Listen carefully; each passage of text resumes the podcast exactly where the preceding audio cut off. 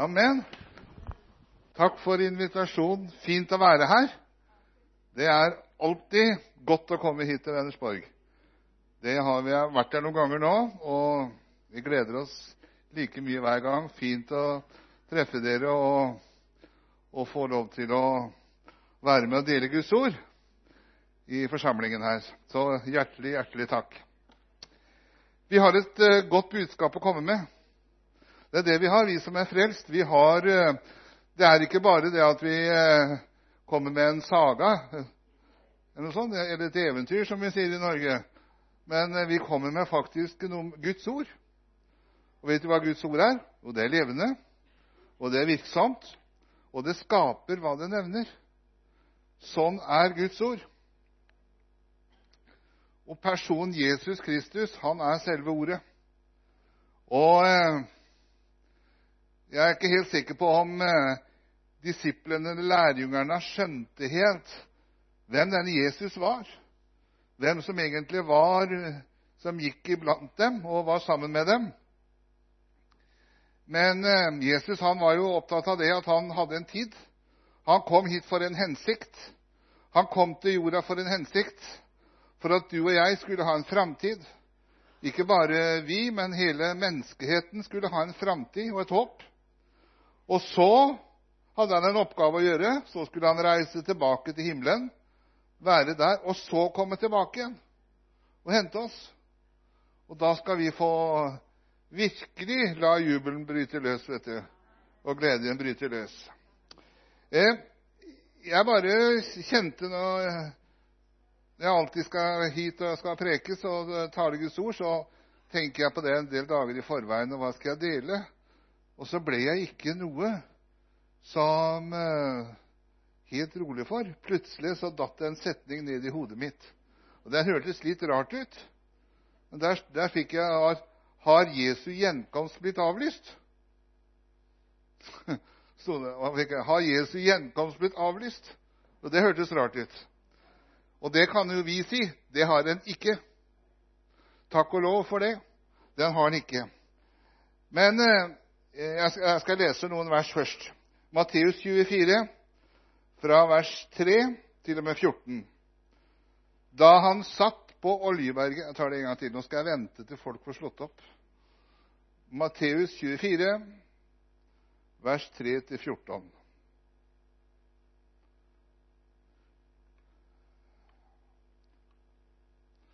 Da han satt på Oljeberget, og disiplene var alene med ham, kom de og spurte, «Si oss, når skal dette skje, og hva er tegnet på ditt komme og verdens ende?»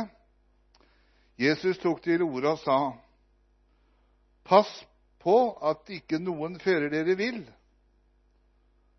For mange skal komme i mitt navn og si, «Jeg er Messias», og de skal villede mange. Dere skal høre om kriger, og det skal gå rykter om krig. Se da til at dere ikke lar dere skremme. Folk skal reise seg mot folk og rike mot rike, og det skal være hungersnød og jordskjelv mange steder. Men alt dette er bare begynnelsen på fødselsriene. Da skal de utlevere dere til forfølgelse og slå dere i hjel. Ja, dere skal hates av alle folkeslag for mitt navns skyld. Da skal mange falle fra, og de skal angi hverandre og hate hverandre. Mange falske profeter skal stå fram og føre mange vill. Og fordi lovløsheten tar overhånd, skal kjærligheten bli kald hos de fleste. Men den som holder ut til enden skal bli frelst. Og dette evangeliet om riket skal forkynnes i hele verden til vitnesbyrd om alle folkeslag, og så skal enden komme. Disiplene var opptatt av at Jesus skulle komme hjem. Det var de opptatt av, fordi at Jesus hadde sagt at han skulle jo gå i stand og gjøre i stand i stedet for dem, og så skulle han komme tilbake. I min barndom, det er jo ikke så lenge siden da, enn noen få år siden, så hørte jo, var det mye forkunnelse og forkynnelse om Jesus skulle komme igjen. At det var det, men jeg synes liksom, jeg vet ikke hvordan det er her, men jeg synes i de forsamlingene jeg har vært, så har det vært mindre snakk om det de siste årene. Det er mindre forkynnelse om det. Men vi vet att det ska ske. Att Jesus ska komma igen. Och disciplerna var också upptagna av det. Si oss, när ska detta ske? Och de fick inte något klart svar från... Klart svar från... Där står det, vet du. Jag må ha lite vann, vi kan inte ha terrepräkningar.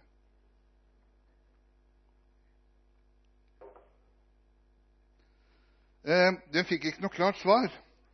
Men han gav dem lite sån... Någon stickord. För att i tidsrummet, när Jesus skulle komma igen. Och jag tror bland annat det största tegnet på att Jesus ska komma igen, det är att Israel har fått landet sitt. Att de har fått ett land, och att det kommer sevje, jag snackar om fikentre, och att det kommer sevje i fikentre. Israel har fått tillbaka landet sitt. Och så ska evangeliet förkynnas för alla folkeslag. Så det, och i dessa dagar, vet du, så går det ganska fort. Det är bara ett litet tastetryck där på Facebook eller vad det är. Så går evangeliet ut. Evangeliet når ut. Och det går fort att nå evangeliet ut till alla människor. Och när alla har hört, så kommer Jesus. Men, och så är det en annan ting som jag också tänker på. Jesus, han säger han ska komma i den timme vi inte tänker. Vi inte är upptatt av det. Och då tänker jag lite på mig själv och i menigheter och församlingar. Är vi upptatt av Jesu gjenkomst? Är det ett ändetidstegn att vi inte tänker på det, att vi snackar så mycket om att Jesus ska komma igen? Men det är viktigt att vi faktiskt tänker på. För det är det som gör att vi håller oss varma, som vi säger. Att vi vet det, att vi har det bästa föran oss. Det var någon som bad och delte här i stad, som jag kände att var du som sa det, att det var, vi har det bästa föran oss. Och vi har Guds löfte på att vi har en lys framtid. Det är det vi har. Och det bör vi vara upptatt av. Vi är lite upptatt av framtiden vår. Vi är lite upptatt av att vi ska ha det gott när vi blir äldre, och dagarna som kommer, att vi ska ha det bra. Att vi ska ha god intäkt och god ekonomi, och att vi ska klara oss gott. Vi är upptatt av det, bo gott, och upptatt av att det går grejt med familjen och barn, och att vi är upptatt av det. Och, men det är också viktigt att vi är upptatt av framtiden vår. Alltså den evigheten som vi ska i. Være en evighet i en tid som aldrig tar slut. Pass på, säger Bibeln, att ingen förare vill. Pass på, det är så lätt att det ska komma andra ting in. Jesus, han tog ju exemplet och förtällningen, lignelsen om såmannen. Och hvor de sådde det kornet, och noe falt i god jord, noe falt i dårlig jord. Noe falt på steingrunn, och så kom varmen och det blev bränt upp. Men noe falt i god jord, och det bar god frukt. Och det som bekymrar mig, eller det jag ser någon gånger, det är att folk som har, kanske jag träffar människor som har varit kanske frälst och varit kristna, men så träffar de en del år efterpå. Så är de inte där längre. De är inte så ivriga. Ilden har slocknat. De är inte så... Det har kommit något annat som har tagit platsen. Och det är det Jesus snackar om här. Och pass på att ingen förer dere vill. Pass på att ingen får tatt din krona. Pass på att inte någon tar från dig det du har fått. Det är om du har något värdefullt. Jag vet inte om du har något värdefullt i huset ditt. Och det är ju sån att då vet du att det ska jag hålla. Det där ska jag ha med. Och det ska jag ta vare på. Och det ska jag kanske ge över till nästa generation. Du har kanske något sånt värdigjenstander. Kanske något du har arvat som betyder lite extra. Men det vi är viktigaste vi har fått. Allt det som vi får och har i hus av genstander och sånt, det är ju ting som blir borta tvärt. Vi får inte ta med oss det. Og en svensk sanger som har sunget det, du kan ingenting ta med deg dit du går. Det var jo nettopp det. Var det Cornelius Fresvik? Hun sang det? Nei, hvem var det? Ja. Det var en svensk i hvert fall. Jeg lurer på om det var Cornelius Fresvik. Nei, kanskje ikke det var det. Kanskje jeg husker feil. Men i hvert fall så var det en som sang det, du kan ingenting ta med deg dit du går. Og det er det. Men vi kan ta med oss en ting. Vi kan ta med oss det vi har fått av Gud, det vi har fått av ham, det vi har fått, og det er det evige livet. Det er framtiden, det er håpet. Og det er så viktig at vi holder trykk på det. For det står det i Lukas 12, 40. Lukas evangeliet, kapittel 12, vers 40. Vær forberedt, dere også, for menneskesønnen kommer i den time dere ikke venter det. Vær forberedt. Hvis Jesus hadde kommet igjen 4:00 i dag, og hvis du hadde fått greie på det, det gått ut en nyhetsmelding over SVT, eller gått ut over på internett, stor melding, Jesus hadde kommet igjen 4:00. Hva hadde vi gjort da? Jeg tror kanskje du hadde tatt noen telefoner og ringt til noen mennesker som er glad i, som betyr noe for deg. Og ringt og sagt, hallo, jeg har fått informasjon fra himmelen at Jesus kommer igjen 4:00. Nå er det siste muligheten du har til å ta imot han. Jeg tror kanskje du hadde tatt noen telefoner. Nå er det ikke sånn det fungerer. Det er ikke sånn Jesus har gjort det. Jeg tror jeg må få en liten pastille av det. Jeg var klør i halsen. Det er noe med den klare svenskelufta. Ja.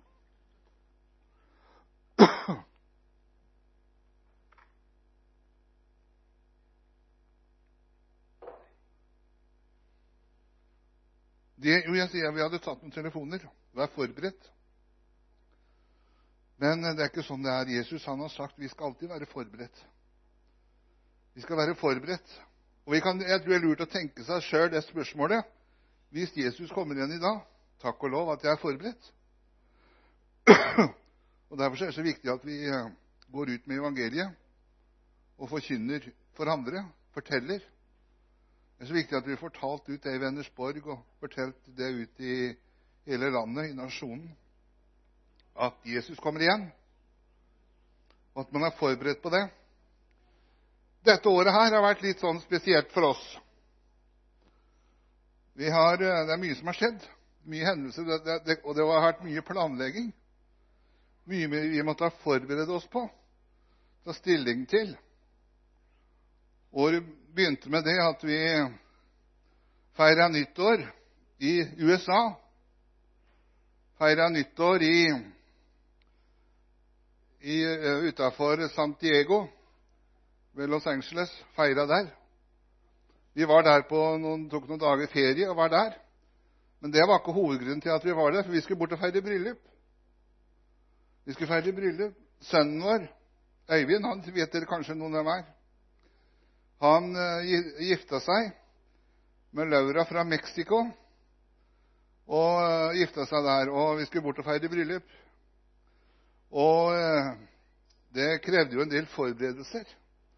Nå hadde ikke vi så mye med det bryllupet der borte å gjøre, da, for det var familien der borte som ordnet alt sammen. Vi gjorde et fantastisk bryllup, og det var mye som var forberedt. Men vi måtte forberede oss, vi også. Vi skulle komme dit, vi skulle bestille billetter og flybilletter, og hvor skulle vi bo henne, og så skulle vi ha noen feriedager, og vi skulle opp til San Francisco en tur, og vi skulle litt rundt omkring og ha noen feriedager. Og så skulle vi tilbake igjen. Alt det var logistikken måtte være på plass. Det var mye forberedelser. Og de som skulle ha bryllupet der borte, det var jo veldig mye forberedelser som skulle til. Men det ble en fantastisk bryllup, og det var en fantastisk vielse og selskap med 140 mennesker, og bryllup ute i januar. Så det var kjempefint og kjempehyggelig. Så dro jeg tilbake til Norge, og så skulle jeg ha bryllup til. For det måtte jo være bryllup her også. Og det var ikke 20 grader varmegrader da, men det var 20 minus. Så det var i februar. Så da ble det kaldt. Men det var forberedelser. Og vi styret da, og mai styret mest da. Jeg var jo med litt og sa ja, og var med litt jeg også, og ordnet litt da. Men det var mye som skulle gjøres, mye som skulle forberedes. Men alt gikk veldig bra.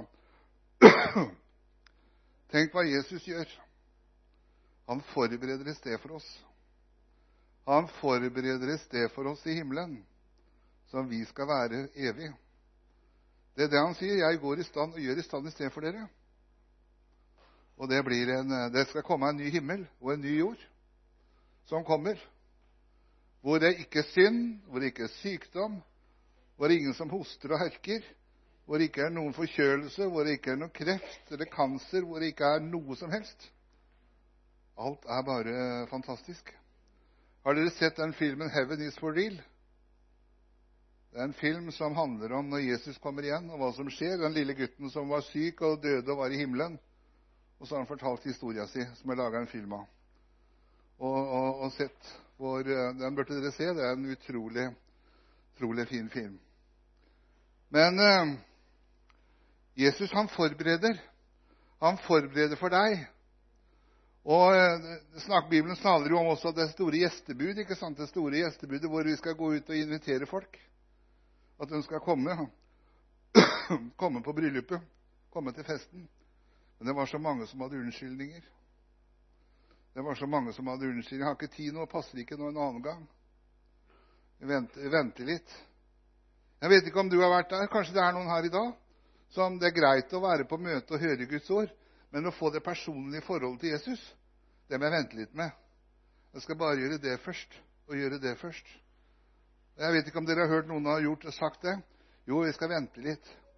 Det passer ikke, eller jeg tror ikke noe på det. Eller jeg må vente litt, for tiden er ikke ennå. Jeg skal ta imot Jesus når jeg blir gammel. Da skal jeg ta imot Jesus. Da er det tiden for det. Jeg må leve livet først. Det er jo fullstendig å misforstå. Å leve livet, det er jo å leve livet sammen med Jesus. Det er det som er spennende, og det er det som er fantastisk. Så jeg tror at Jesus kommer snart. Jeg har sagt lenge, men jeg tror at Jesus kommer snart igjen. Jeg tror det at det kommer til å... Jeg vet ikke om vi får oppleve det i vår generasjon, det kan jeg ikke si. For det står at han kommer i den time vi ikke tenker det, ikke venter det. Men som jeg sa, jeg tror det at det er et tegn at det nærmer seg at ikke så mange er opptatt av Jesu gjenkomst lenger. Det er ikke så mye snakk om det. Det er mer snakk om andre ting, og parader og homoparader, og unnskyld meg, men det er mange som er opptatt av andre ting som vi skal ha. Ja, men det er så viktig at vi stiller oss det spørsmålet. Hvis Jesus kommer i dag, hva hadde jeg gjort? Hva hadde jeg gjort? Så sier Jesus i Johannes 14, 1-7, «La ikke hjertet bli grepet av angst. Tro på Gud og tro på meg. I min fars hus er det mange rom. Var det ikke slik, hadde jeg sagt dere det, at jeg går og gjør i stand i sted for dere. Og når jeg har gått og gjort i stand i sted for dere, vil jeg komme tilbake og ta dere til meg, og dere skal være der jeg er. Og dit jeg går, vet dere veien.» Så kommer det herlige verset, vet du. Thomas sier til ham, «Herre, vi vet ikke hvor du går, og hvordan da skal vi vite veien?» Så er Jesus som sier det fantastiske verset, «Jeg er veien, sannheten og livet. Ingen kommer til Faderen uten meg.» Det er ingen bakvei. Når jeg kom i dag, så var det en som loset oss inn på parkering, og at vi skulle parkere, og så fikk vi gå bakveien inn. Her. Men i himmelen er det ingen bakvei. Det er det. Det er ingen bakvei. Det finnes én vei gjennom himmelen, den går gjennom Jesus Kristus. Det er han som er veien, han som er sannheten, og han som er livet. Du kommer ikke til himmelen med gode gjerninger, eller at du har vært med i Baptistkirka i Vennersborg i 50 år. Det kan hende, jeg håper at det er ført til at du er frelst og tatt imot Jesus.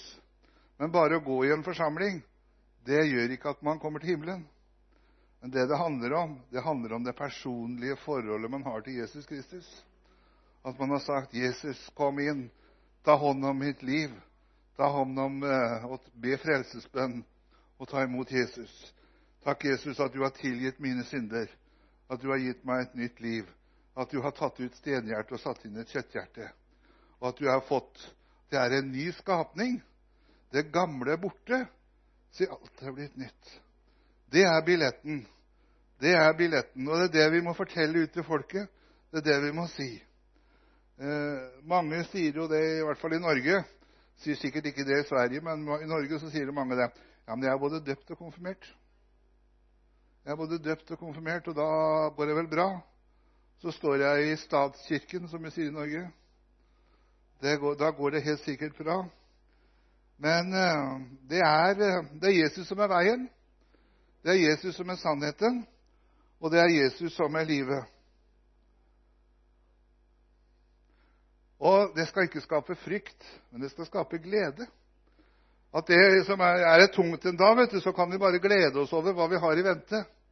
Vi kan få lov til å glede oss over at tenk at jeg skal få lov til å være sammen med Jesus. Ja. Den filmen som jeg nevnte, den Heaven is for real, var noen som har sett den? Ingen har sett den, nei. Men det handler om en liten gutt som var syk, blindtarmen sprakk, og så var han død og var i himmelen, og fikk møte Jesus. Og så møtte han og en del ting han så der. Og så begynte han, når han kom tilbake igjen, da, så hadde han sett en del ting og opplevd en del ting, og så begynte han å fortelle dette til foreldrene sine. Og det var noe som de aldri har fortalt ham om. Og det ble jo veldig mye, faren ble veldig opptatt av dette her, og gutten fortalte om veldig mange ting. Og moren hans, hun synes det blir litt for mye av dette her. Det blir litt for mye i himmelen, og det blir litt for mye fantasier fra denne gutten. Men så var spesielt en episode. Så fortalte da, så sier gutten at, jeg har en søster, sånn. Har du søster? Ja, du har en søster, stemmer det? Nei, men ikke henne, men jeg har en søster til. Og da begynte mora å sperre øya opp. Og så, har du det, sier hun. Har du det? Ja, hvordan vet du det? Jo, for når jeg var i himmelen, så møtte jeg henne. Så møtte jeg henne, og var så og så gammel, eller var så og så høy, og så gammel. Og det hadde aldri han gutten hørt om, fordi den familien, de hadde mistet et barn i mors liv. Mistet et barn som var død før. Men hva het hun? Spurte om navnet på henne. Nei, så sier gutten, hun hadde ikke fått noe navn ennå. Og det stemte. Hun hadde ikke fått noe navn. Og da brast det for mora. Da skjønte hun hva dette var. Da skjønte hun faktisk at himmelen er en virkelighet. Og gutten hadde vært og møtt Jesus og møtt henne og fått sett hvordan det er. Fantastisk, den grep meg veldig når jeg snakket om det, og det var mange andre episoder også som det var. Så den gutten er vel nå, kan man lære nå, 14-15 år, som tenker det, det er kanskje det nå. Så han er en ungdom nå, bor i USA nå. Men det i hvert fall, så ble det laget film om det han fortalte. Og det var jo også en annen ting de så der, det var at han møtte bestefaren sin. Og så kom faren da, for bestefaren, han betydde jo veldig mye for guttens far da. Og så skulle han vise hvordan så han ut. Så kom han med bilder av bestefar. Nei, han så ikke sånn ut, ikke sånn. Men så kom han og tenke på det, at i himmelen er ingen gamle. Så kom han og tenke på det, at han hadde kom han med et bilde av bestefar da, hvor han var 30 år gammel. Så tok han fram og viste det bildet. Jo, han er det! Fordi at i himmelen så er ingen gamle.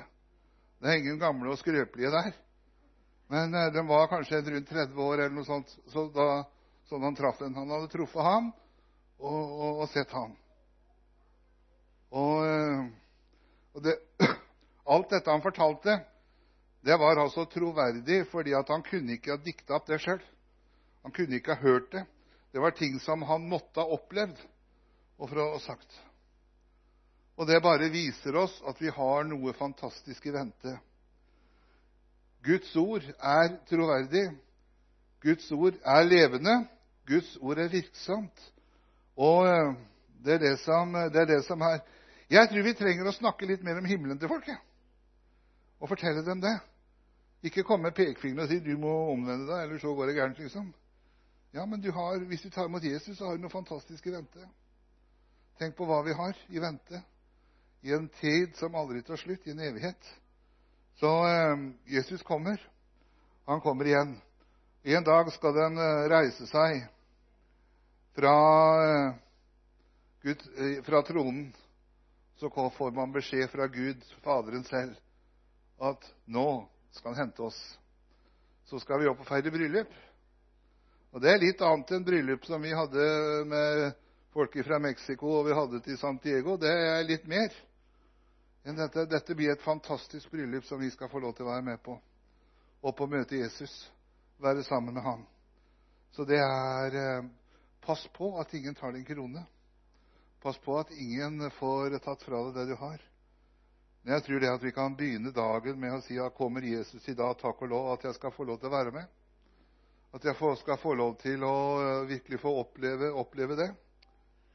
Og det er derfor vi driver kristen virksomhet. Det er derfor vi forteller om ordet. Og det er så godt å vite at vi er i en verden hvor den forandrer seg veldig. Tingene forandrer seg, ting kan snus fort opp ned.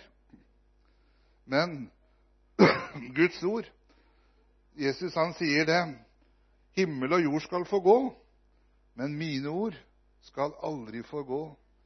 Guds ord skaper hva det nevner. Og det ønsker jeg virkelig å være budskapet her i dag også, at Guds ord er virksomt. Jesus han sier jo det i Johannes 1, i begynnelsen var ordet, ordet var hos Gud, og ordet var Gud, han er ordet. Han forteller ikke en historie, men Jesus forteller om seg selv. Det er han som er selve ordet, og som gjør forandringen. Så det er det som vi skal få lov til å forkynne for mennesker. Vi har sett det i mange tilfeller i evangeliesenteret. Og vi har sett hva Gud gjør. Mennesker som kommer inn. Mennesker som er fullstendig nedbrutt. Mennesker som har fått livet sitt ødelagt. Av et langt, kanskje mange år med rusmisbruk eller bruk av droger. Og fått livet sitt ødelagt.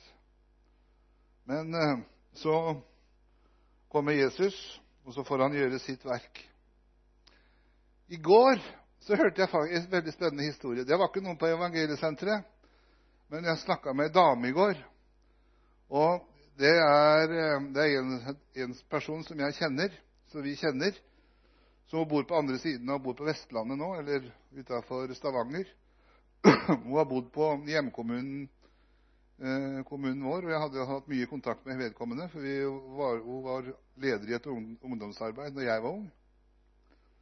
Og det er ikke så fryktelig lenge siden jeg snakket med henne heller, for vi var der borte og hadde noen møter i evangeliesenteret. På Finnøy heter det, utenfor Stavanger. Og en ordentlig artig dame. Så fikk jeg høre det i går, at hun hadde fått en veldig aggressiv kanser. Hun fikk noe vondt i brystet og litt sånn, og så skulle hun gå og undersøke. Og så hadde hun fått kanser med spredning. Og så var det operasjon. Og de hadde operert noe, men prognosene var ikke noe særlig, fordi at det var spredning. Men hun bor på vi snakket om det at det å ha en forsamling, ha en menighet, ha kristne brødre og søstre som ber, det nytter. Det nytter. Og på det stedet der er det mange kristne. Det er ei utenfor Stavanger, og det finner jeg. Og det er mange kristne der. Og hun var sentralt i kristne arbeidet, og de satte i gang å be. Og så hadde hun ringt, hadde vært på kontroll, jeg tror det var for bare, ja, det var uka som var nå, hadde vært på kontroll, og så hadde hun ringt til hun dama som fortalte meg det i går. Hun hadde vært hos legen og tatt nye prøver og ny kontroll. Ikke antydning til noe kanser. Ikke noe antydning til det. Jo, jeg vet ikke, det var folk som hadde bedt.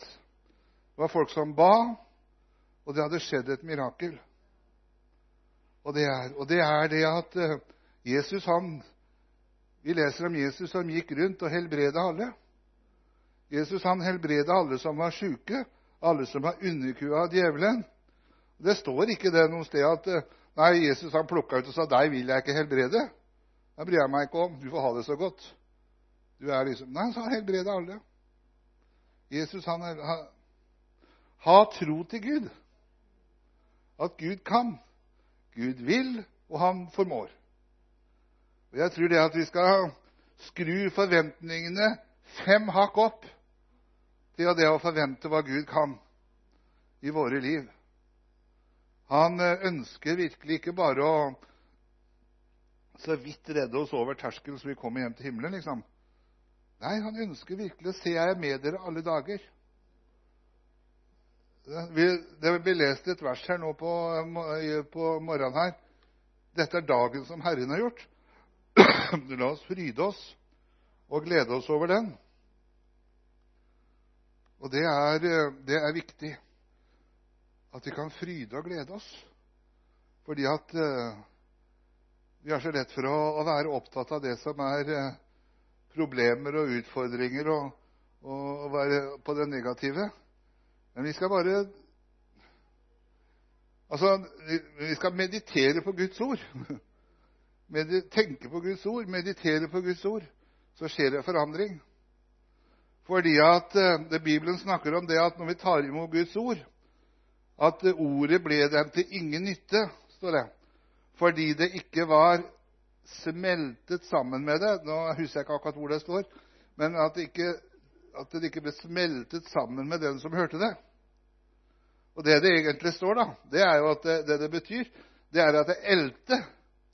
Du vet, skal du bake en brøddeig, så elter du sammen både mjøl og gjær og vann og melk og hva det nå måtte være. Så elter du dette her sammen, og så blir det til en helhet. Men det er sånn med Guds ord også, at Guds ord skal bli en del av deg. Det blir en del av oss. Ikke noe vi bare tar fram når det er vanskeligheter og utfordringer. Men dette er noe som lever i oss hele tiden. Noe som vi virkelig kan fryde og glede oss over. Det er å Smith Wingelsvart, har du hørt om han? Han mener det var han som ble spurt om det. Ja, du ber vel mye, du, sa de til ham. Nei, han sa det. Ja, han svarte ikke sånn det. Men hvor lenge ber du? Jeg ber aldri lenge, sa han. Jeg ber aldri lenger enn 5 minutter. Ber du ikke lenger enn 5 minutter? Nei. Men det går heller ikke mer enn 5 minutter mellom hver gang jeg ber. Ikke sant? Og det har også at du lever, har sinnet vendt og rettet mot det som er der oppe. Det er det som er. Ikke at du bare liksom en gang i uka, hver søndag, nå skal jeg ha en time sammen med Gud, for nå er jeg i menigheten.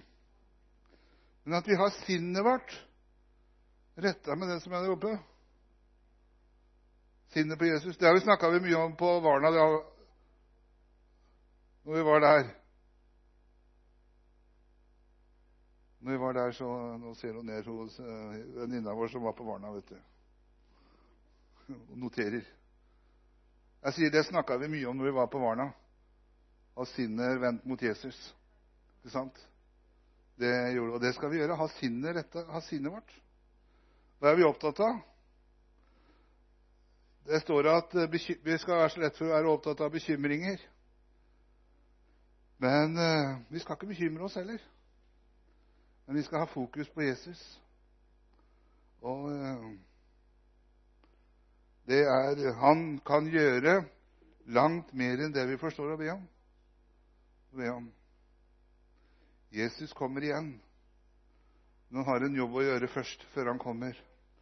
Om han kommer igjen i ettermiddag, eller om han kommer igjen i morgen, eller om han kommer igjen i overmorgen, eller om han kommer igjen i 2019 eller 2020. Eller 2050, det vet jeg ikke. Men jeg vet at Jesus kommer igjen. Han kommer i den timen vi ikke tenker det, og ikke venter det. Det står at han kommer så fort som lynet kommer fra øst til vest. Så fort skjer det, som lynet. Det er ikke så godt, og så lynet går ganske fort. Det er ikke så godt å henge med det. Men det skjer fort. Og sånn skjer det også når Jesus kommer igjen. Det skjer plutselig så er vi i himmelen.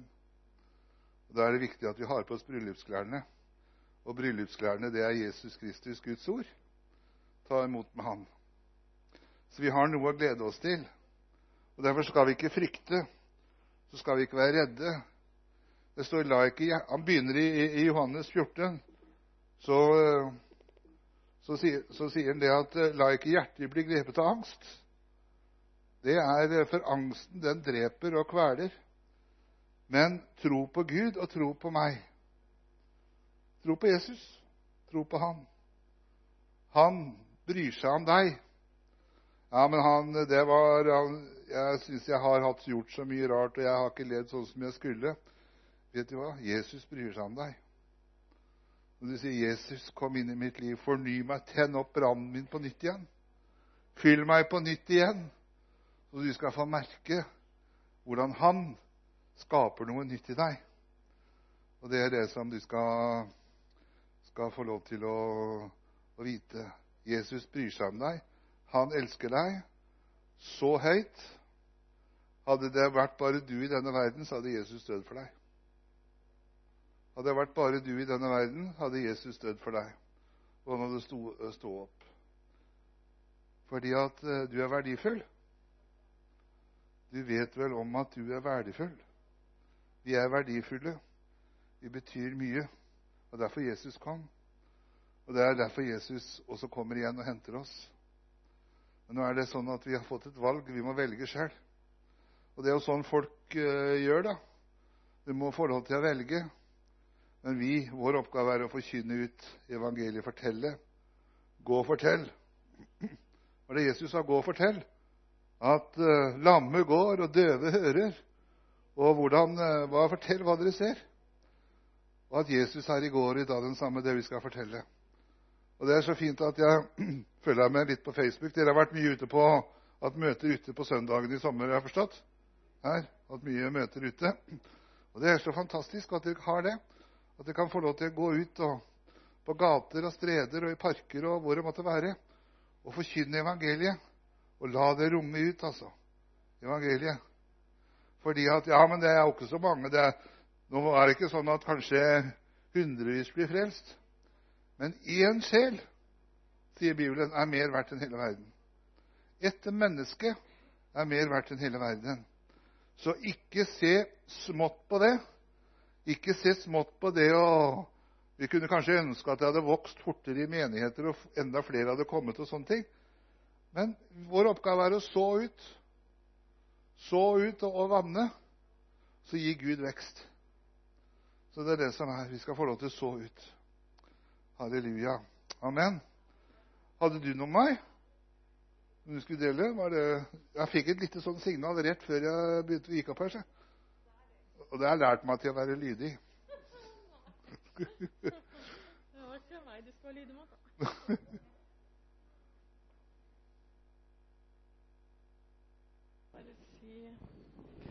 Bare få lov til å dele et bilde jeg fikk mens vi hadde forberedelsen til møtet. Vi satt her og mange delte Guds ord. Så kom det et bilde til meg. Og så kom det et skriftsted. Og det er egentlig Johannes 14, 1-6 som Knut leste. Og jeg er sikker på at det er noen spesiell som... For det bildet jeg så da, det var... Dype hjulspor, vet dere hva det er? Det er noen som går på en vei med dype hjulspor. Og du vet at det kommer en forandring. Og det må komme en forandring. Og du ser ikke hvor veien fortsetter. Men det er en hilsen til deg i dag. Jesus sier, jeg er veien, sannheten og livet. Og vi kan lese det Knut leste før, Johannes 14, 1-6, en gang til. For det gjelder evigheten, ja, men det gjelder også her, nå, i våre liv, på denne jorda. Og det gjelder ja, evighet. Og der står det, la ikke deres hjerte bli grepet av angst. Tro på Gud og tro på meg. I min fars hus er det mange rom. Hvis ikke ville jeg ha sagt dere det. Og jeg går for å gjøre i stand et sted for dere. Og når jeg har gått bort og gjort i stand et sted for dere, skal jeg komme igjen og ta dere til meg. For der jeg er, der skal også dere være. Og dere vet hvor jeg går, og dere kjenner veien. Men så sier Thomas til ham, Herre, vi vet ikke hvor du går, så hvordan kan vi vite veien? Og det kanskje du også tenker, hvordan kan jeg vite veien? Jeg ser ikke hvor veien går. Og så sier Jesus, jeg er veien, sannheten og livet. Ingen kommer til min far uten ved meg. Og så tenker jeg, det står ikke at Jesus var veien. Det står ikke at Jesus kommer til å bli veien. Det står at han er. Så om ditt hjulspor stopper, om det må bli en forandring, om du er aldri så redd, så la det gå. Fordi han som er veien, han som er sannheten, han som er livet, han, om ikke det er noen vei der, så gjør han det samme som når jorden var rød og tom. Da skapte han. Da lager han en vei. Fordi han allerede er veien. Så tro på han. Og vær oppmuntret. Det holder for tid, for evighet. Han vil aldri slippe deg, aldri forlate deg. Når han sier i Jeremia 9:11, så sier han, jeg vet hvilke tanker jeg tenker om deg. Fredstanker og ikke tanker til ulykke. For jeg vil gi deg framtid og håp. Amen. Ja. Priser deg, Jesus. Jeg bare takker deg, Herre. Takker deg for at du er veien. Og vi kan bare slippe tak i kontroll og frykt, Herre. Og la deg, bare fryde oss i deg, Jesus. For at du er veien. Du er sannheten. Du er livet. Du er vår framtid. Du er vårt håp. Og en dag kommer du igjen, Jesus. Og så skal vi alltid være med deg. Halleluja, Jesus. Priser deg for hver enkelt her. Og takker deg, Jesus. Amen.